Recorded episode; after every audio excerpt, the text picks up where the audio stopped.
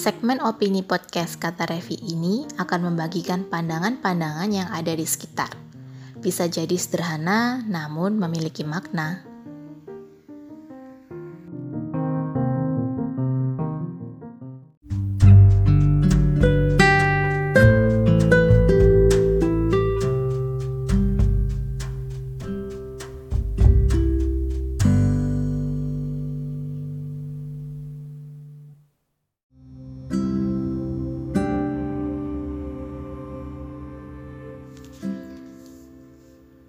Cinta itu menumbuhkan.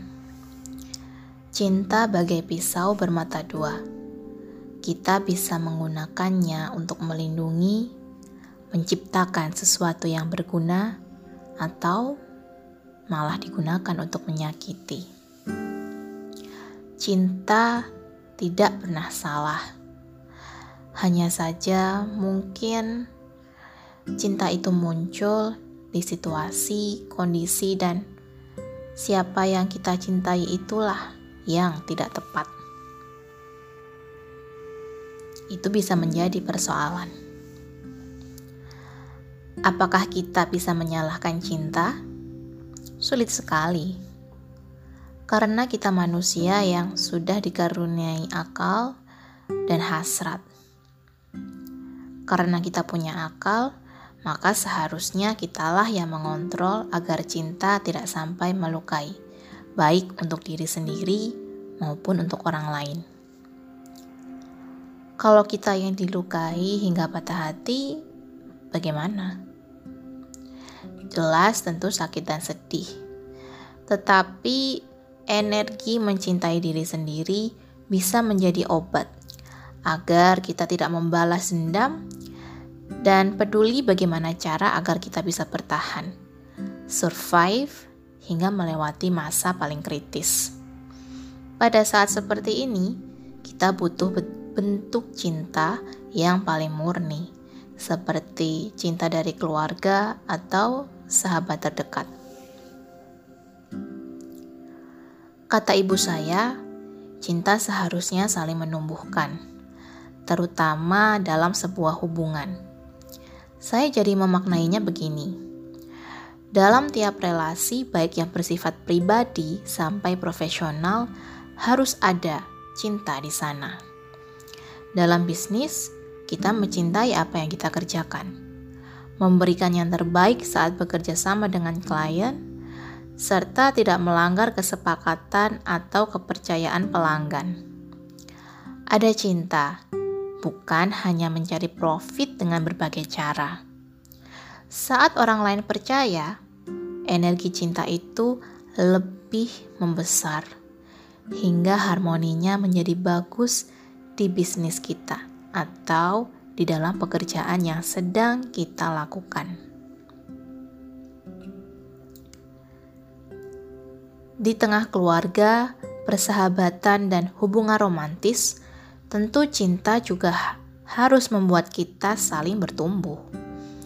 Jangan hanya menuntut untuk diberi, sampai lupa jika kita juga harus berbagi cinta dan mau menjadi pendengar yang baik. Jangan juga sampai karena kita terlalu mencintai diri sendiri, sampai lupa cara mengasihi orang lain. Itu egois namanya.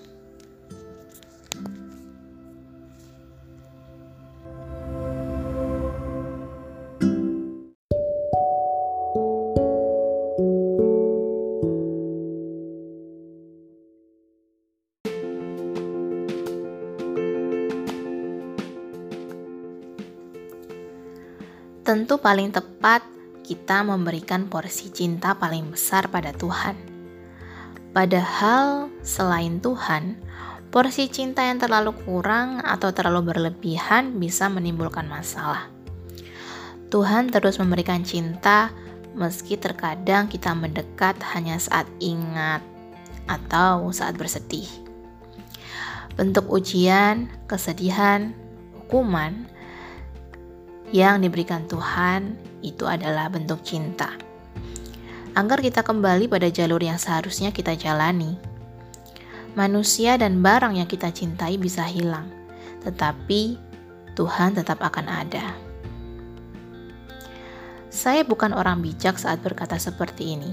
Toh, saya juga terkadang menyakiti orang lain.